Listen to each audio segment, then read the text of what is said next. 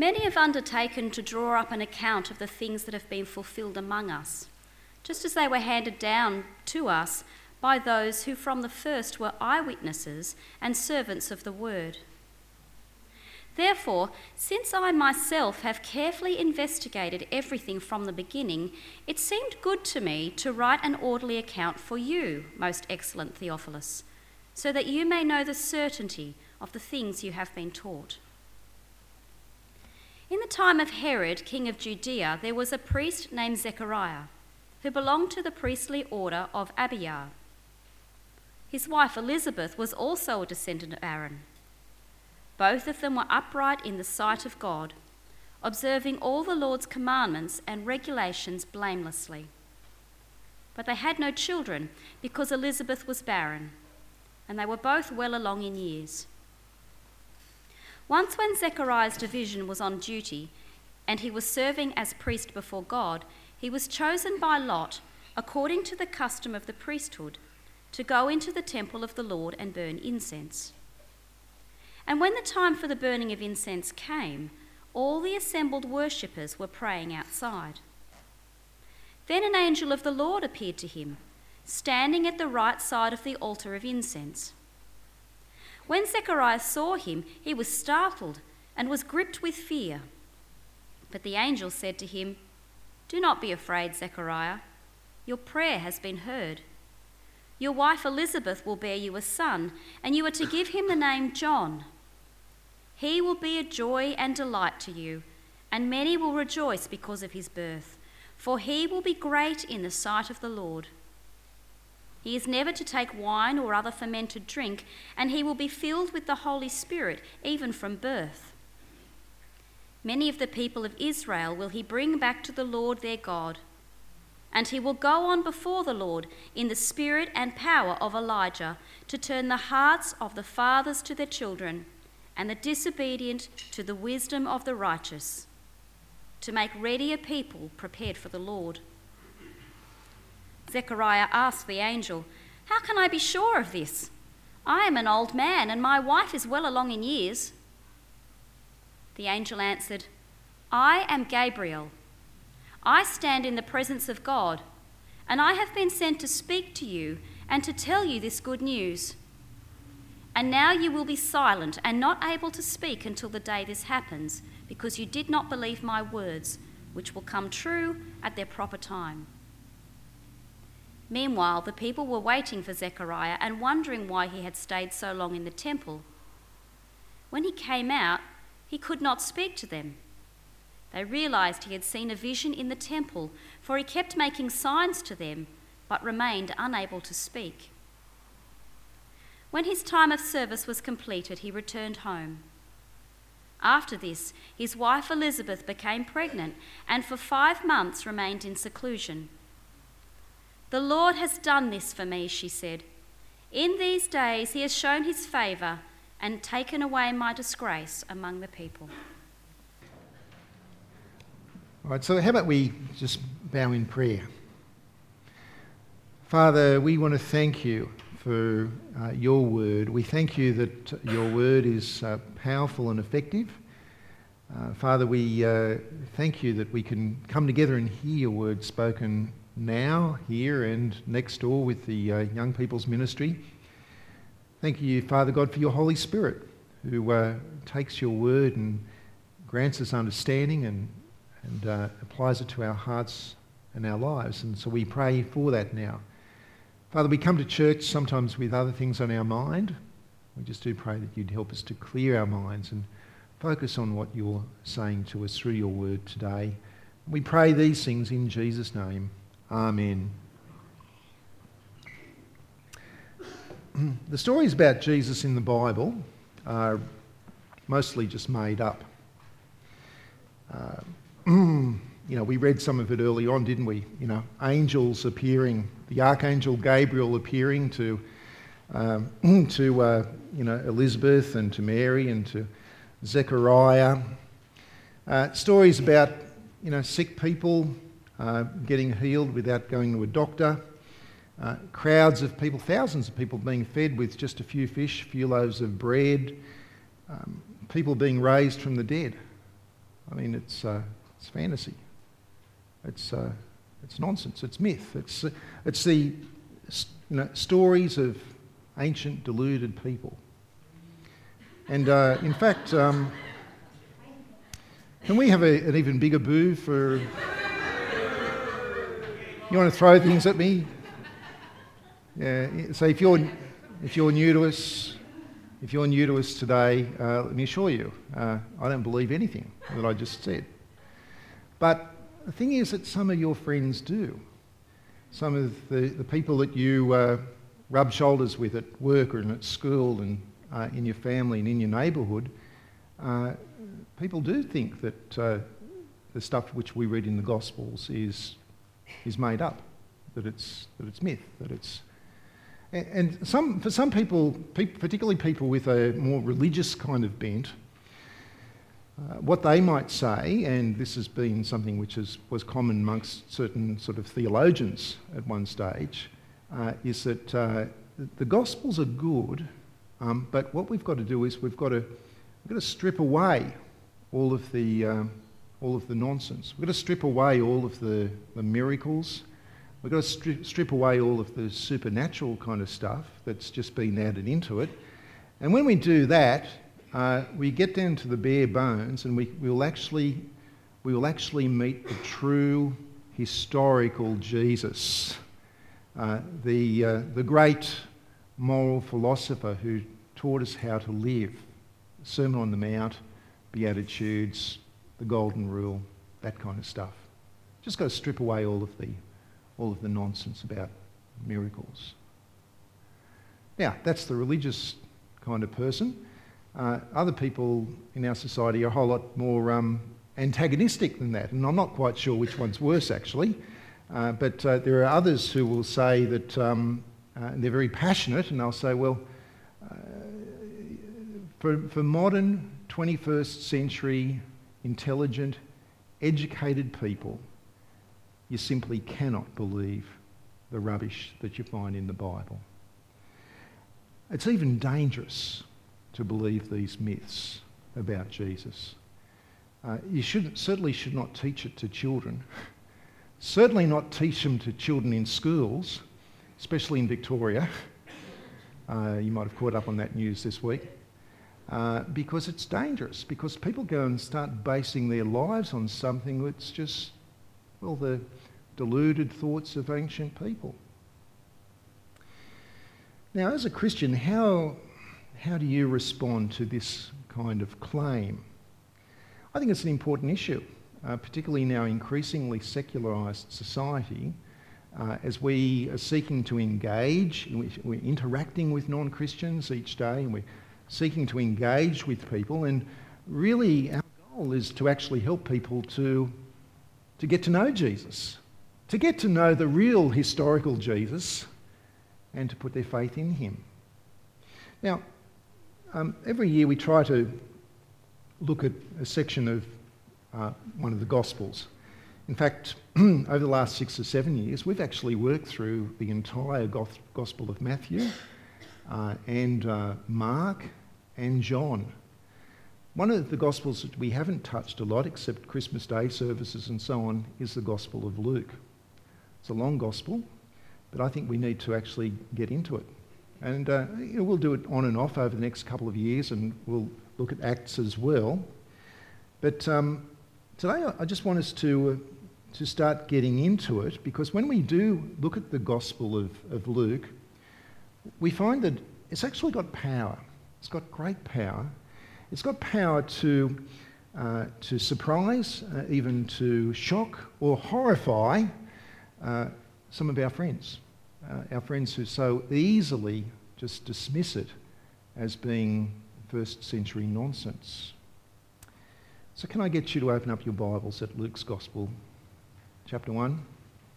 And although we had a longer reading uh, today, we're actually going to only focus on four verses. Uh, the very first four verses of Luke chapter 1 and the reason we're focusing on them is because they're, they're packed with significance, because they, uh, they tell us uh, who this gospel was written for, they tell us how this gospel was written, and they tell us why this gospel was written. You know, the one question that, they, that the first four verses do not answer for us? They, they tell us who it was written for, but they do not tell us who the gospel was written by. I don't know if you've realised that or not. But just scan your eyes over the first four verses there. Uh, does it say anything? Does the author identify himself in any way? I think you'll find the answer is no. You can scan your eyes through the whole of the Gospel of Luke, and I think you'll also find that nowhere does the author say who he is. There you go. Now, how do we know, therefore, that it was written by Luke?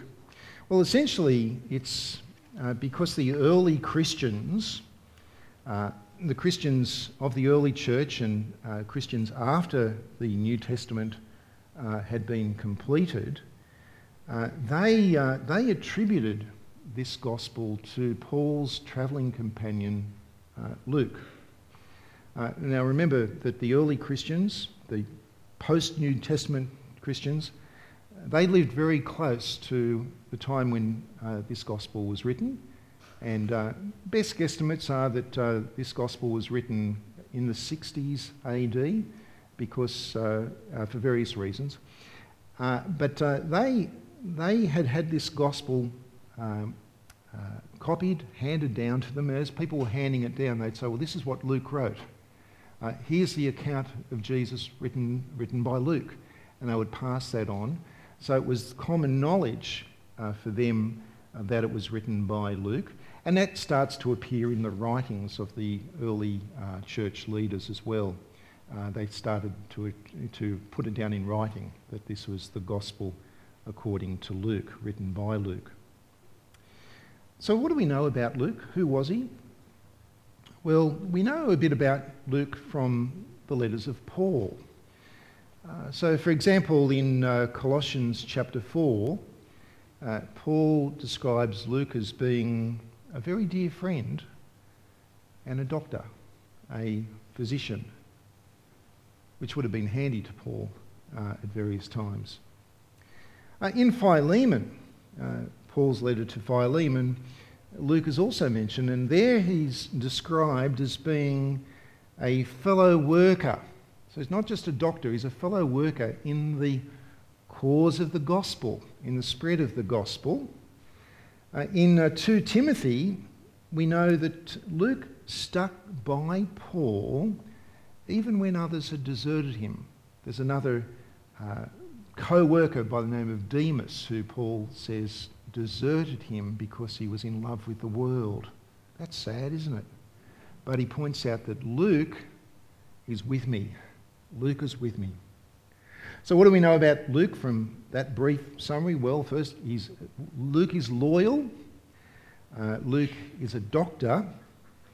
Uh, he's a fellow worker. And he is a good friend of the Apostle Paul.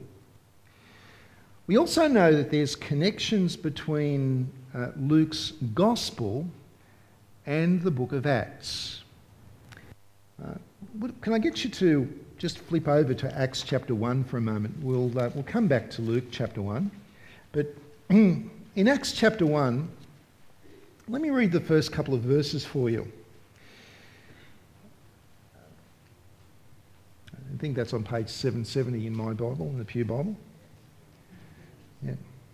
So Luke chapter, uh, Acts chapter 1, verse 1 reads In my former book, Theophilus, I wrote about all that Jesus began to do and to teach until the day he was taken up to heaven, after giving instructions through the Holy Spirit of the apostles he had chosen.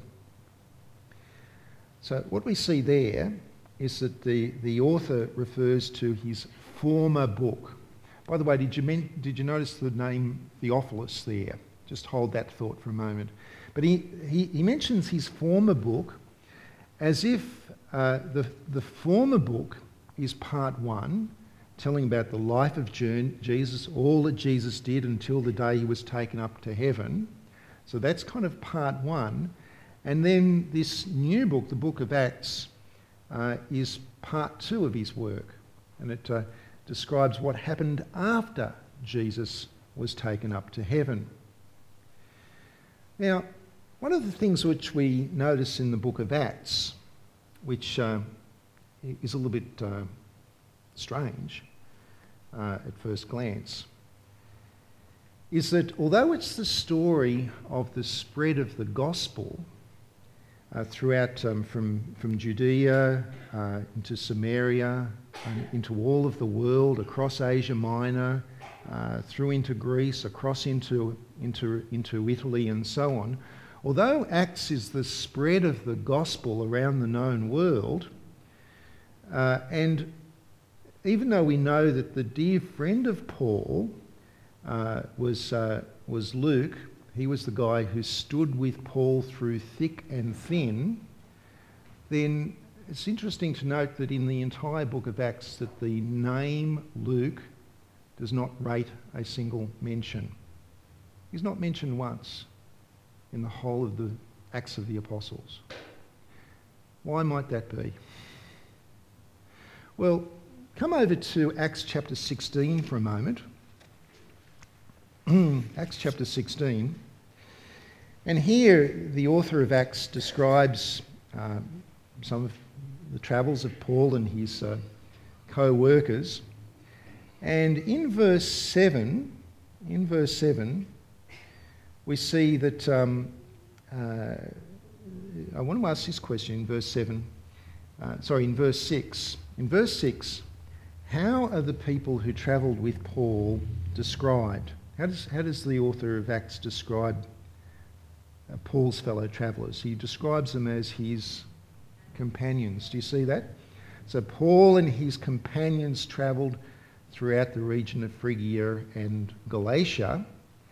Uh, down in verse 7, you know, it says, when they came to the border of, of Mysia. But then scan down to verse 10, where it says, after Paul had seen the vision, we got ready at once to leave from Macedonia, concluding that God had called us to preach the gospel to them. Now, what's changed in the language there between those verses? The author's gone from speaking in the um, uh, in the third person, uh, plural, to speaking in the first person, plural.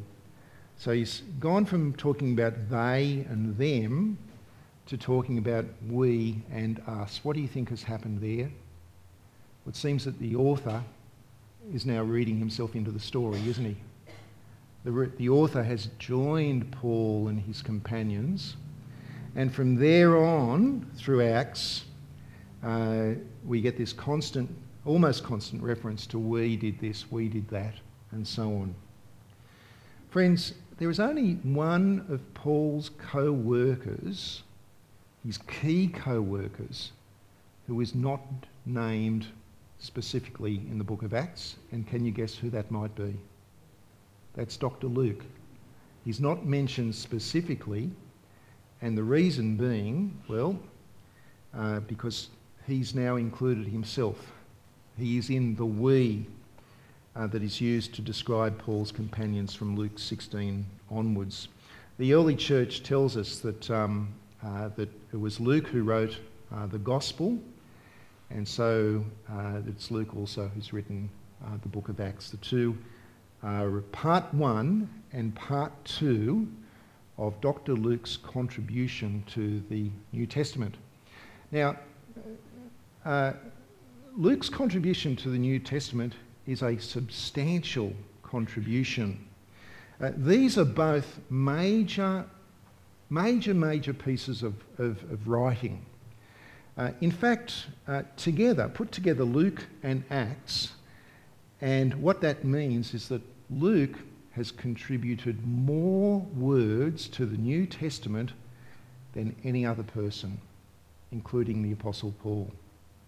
Luke is the, major, is the number one major contributor to the New Testament by words, by sheer volume of material.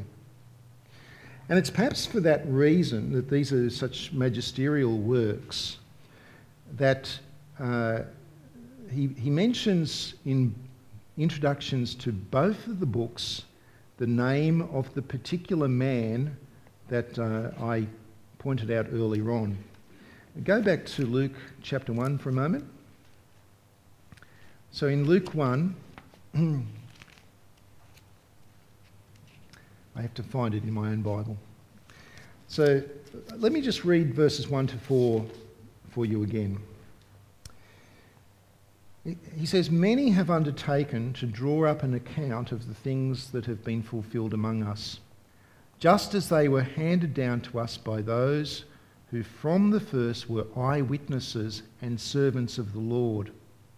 Therefore, since I myself have carefully investigated everything from the beginning, it seemed good also to me to write an orderly account for you, most excellent Theophilus, so that you may know the certainty of the things you have been taught. So, who, who did Luke write this gospel for? Theophilus. Theophilus. Now, what, what do we know about Theophilus? Well, I've got to tell you, we don't know very much about Theophilus at all. Uh, we, we do know that um, both Luke and Acts were written for him. Uh, we know what his name means. Uh, his name means lover of God. Isn't that a nice name? Theos meaning God, philia meaning to love. Uh, theos philia, uh, the lover of God.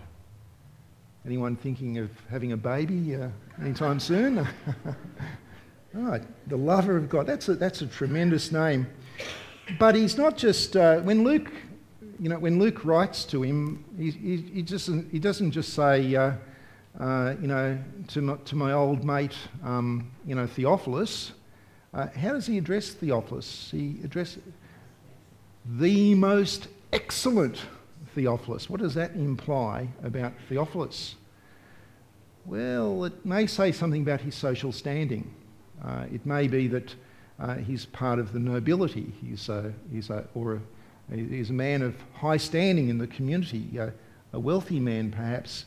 And uh, that leads some to uh, suggest, and I think it makes reasonable sense, that Theophilus may actually be a patron.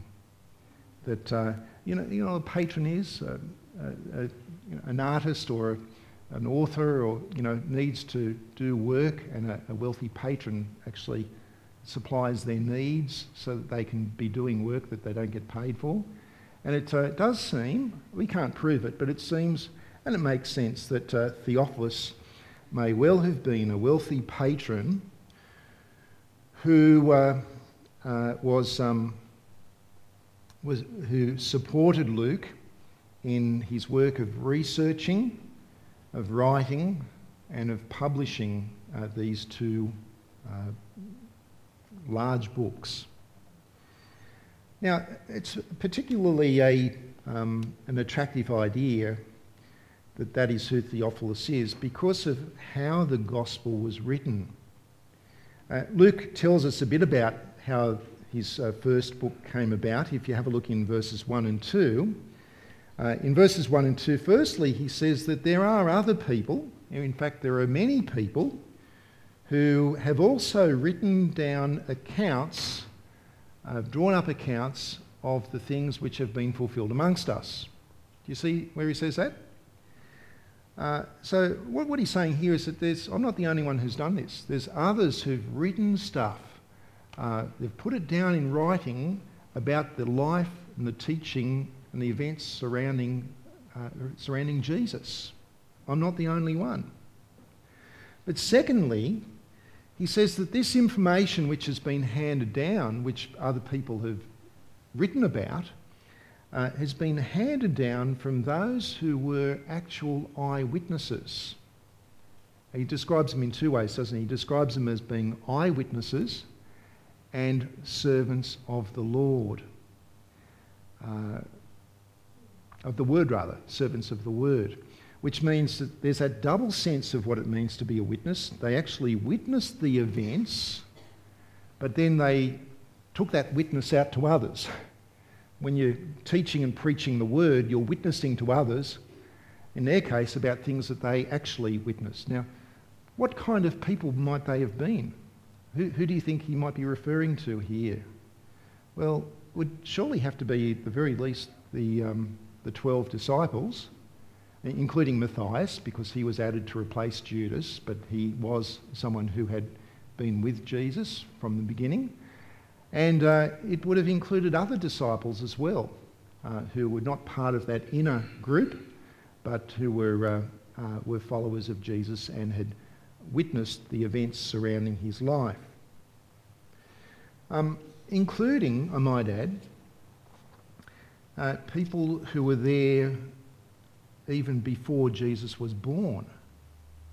Because the events that are described to us immediately after, in verse 5, about an angel appearing to Elizabeth, uh, to Mary, to Zechariah, that information came from somewhere, didn't it? That information came from people who were there. Maybe even Elizabeth and Mary and Zechariah or the family members. Right? In fact, um, uh, we, we also know that, um, uh, that some of the, the others who drew up the accounts of Jesus, uh, we still have those accounts, don't we? I think Matthew, uh, uh, Mark, and John. It's even possible, and scholars say it's probable, that Luke had a copy of Mark's Gospel in front of him as he was uh, writing this, because much of uh, what is in Mark is also in Luke. Uh, that's speculative, and we do we can say for sure that Luke has written his own gospel, he's done his own work, because uh, in verse three of what he says about about how he's written it. He says, and I quote, that I have carefully investigated everything from the beginning. You see that? I have carefully, I have carefully invested, investigated everything from the beginning. Now, Luke never met Jesus himself, but he hasn't just gone on hearsay. Uh, as a companion of the Apostle Paul, Luke uh, gained introductions to, to people who most certainly had met Jesus. For example, in, uh, in Acts chapter 21, uh, Paul uh, took Luke and others to Jerusalem, and we're told that in Jerusalem that they met with James, the brother of Jesus, the leader of the Jerusalem church, and they met with all the elders of the Jerusalem church. These were people who would have been there, who would have seen and been eyewitnesses to the life and the ministry of Jesus. He says, I have carefully investigated. And more than that, he goes on to say that I have written an orderly account. An orderly account. Now, a few years ago, I, I remember I tried to read this book, which was um, it was a biography of a famous Presbyterian minister. Not many of those, I might add. Um, but it was a biography of a famous Presbyterian minister. And in the, in the preface, the author was very, very keen to tell the reader that, uh, that what he had done, he said, I've, I've gathered together lots of information. Uh, I've gathered together, you know, his diary entries. I've gathered together letters that he wrote and letters that other people wrote to him. I've gathered together stuff about him in the newspapers and what other people have. I've gathered it all together and I've and what he'd done is he'd stitched it all together and put it in his book uh, without actually um, adding much to it. And he was quite proud about that because he was saying, I'm not actually imposing my thinking uh, on this uh, story of this man's life. He thought that was a good thing. I thought it was dreadful. I thought it was, was pathetic. It was, it, was, it, was, it was all over the place. There was no logic, there was no structure to it. Uh, there were stories that just didn't fit together, and it was just like raw material, just data, just whacked in between two hard covers. And after a while, I just put it down. I couldn't read it anymore. It's just. Have you ever read a book like that? Have you ever tried listening to a sermon like that? No, you don't have to answer that question. Uh, it's a bit cheeky, isn't it? well,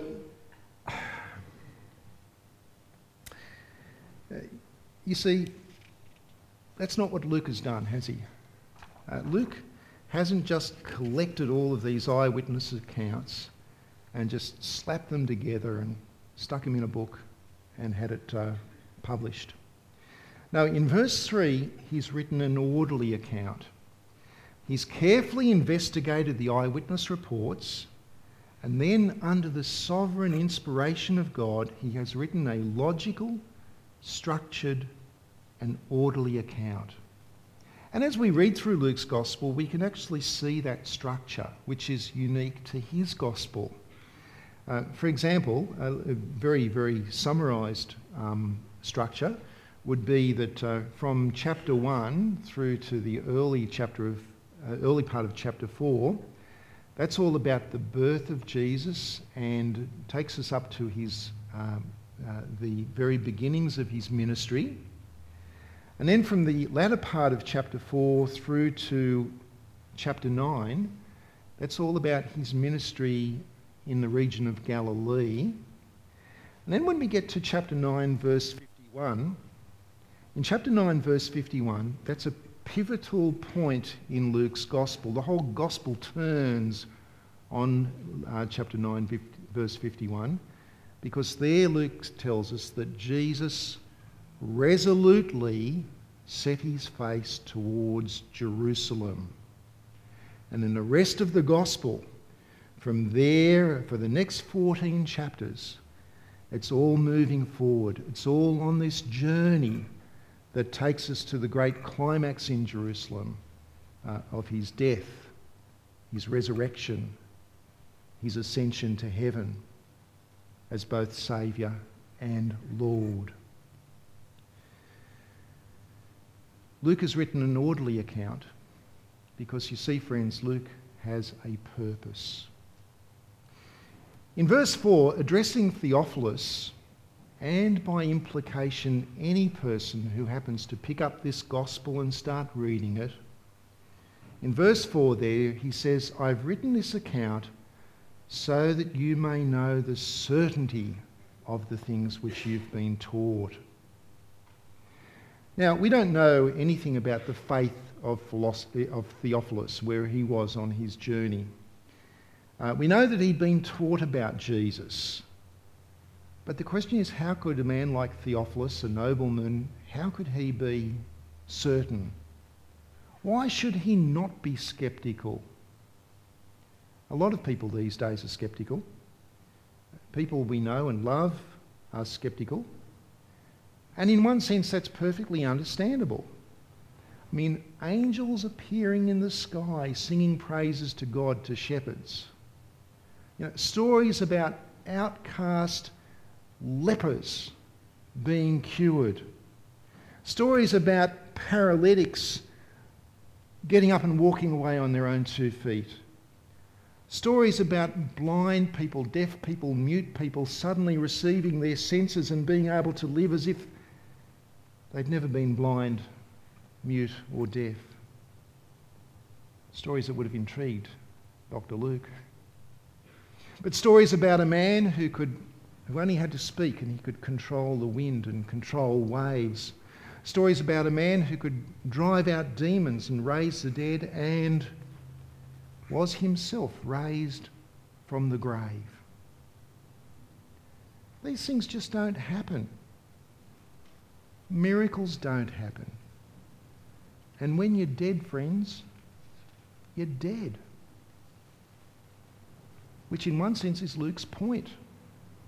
Of course, these things don't happen normally. But what if they did? What if it was claimed that these things had happened? What if it was claimed that there was a man who was just like this? Be worth investigating, don't you think? Because the implications are enormous. The implications are earth shattering. The implications are life changing. And it's got implications for our world today. Tony Morphett was one of Australia's, well, he's still alive, I understand, but he uh, used to be one of Australia's leading script writers. Now, I'm talking back a few years, back into the 1980s, but those of you around in those t- days, you might remember some of these uh, shows on TV. Uh, who remembers Blue Heelers, Flying Doctors, A Country Practice? And here's one that Cassie used to watch at home in Malaysia and shaped her views about Australia The Sullivans. well, Tony uh, Morphett uh, was a scriptwriter. He wrote scripts for all of those kind of shows. Are those shows fact or fiction? They're fiction, aren't they? They're made up stories. They're, you know, it's, that's, the, start, that's the, the art of a, a fictional scriptwriter.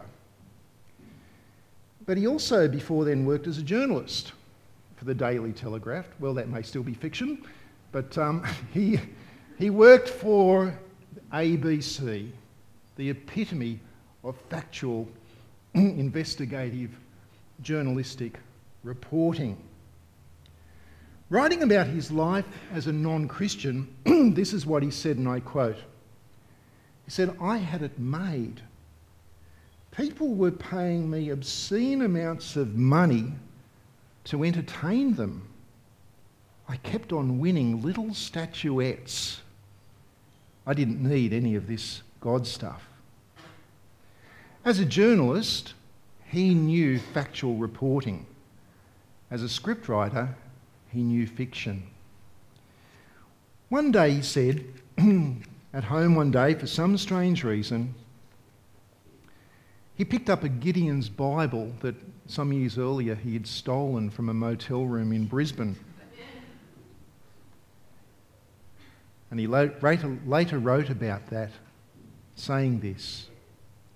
And I quote I started to read the Gospels, and I found to my horror that I was reading documentary, that I was reading reporting, that I was reading history.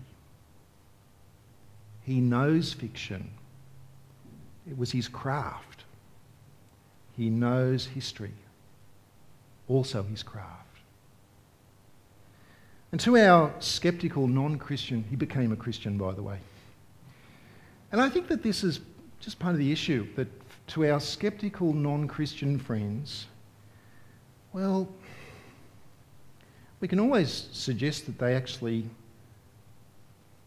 actually read Luke's gospel. Just pick it up. Just read it. Look, if it's just first century mythology, won't do you any harm to read it. You know, have a read of it. See what you think. Because this book has got power. This got, book has got the power to draw the person into it, understand that they're actually reading something which has been carefully investigated and has been written as an orderly account of something which was worth writing because the events are actually so unique.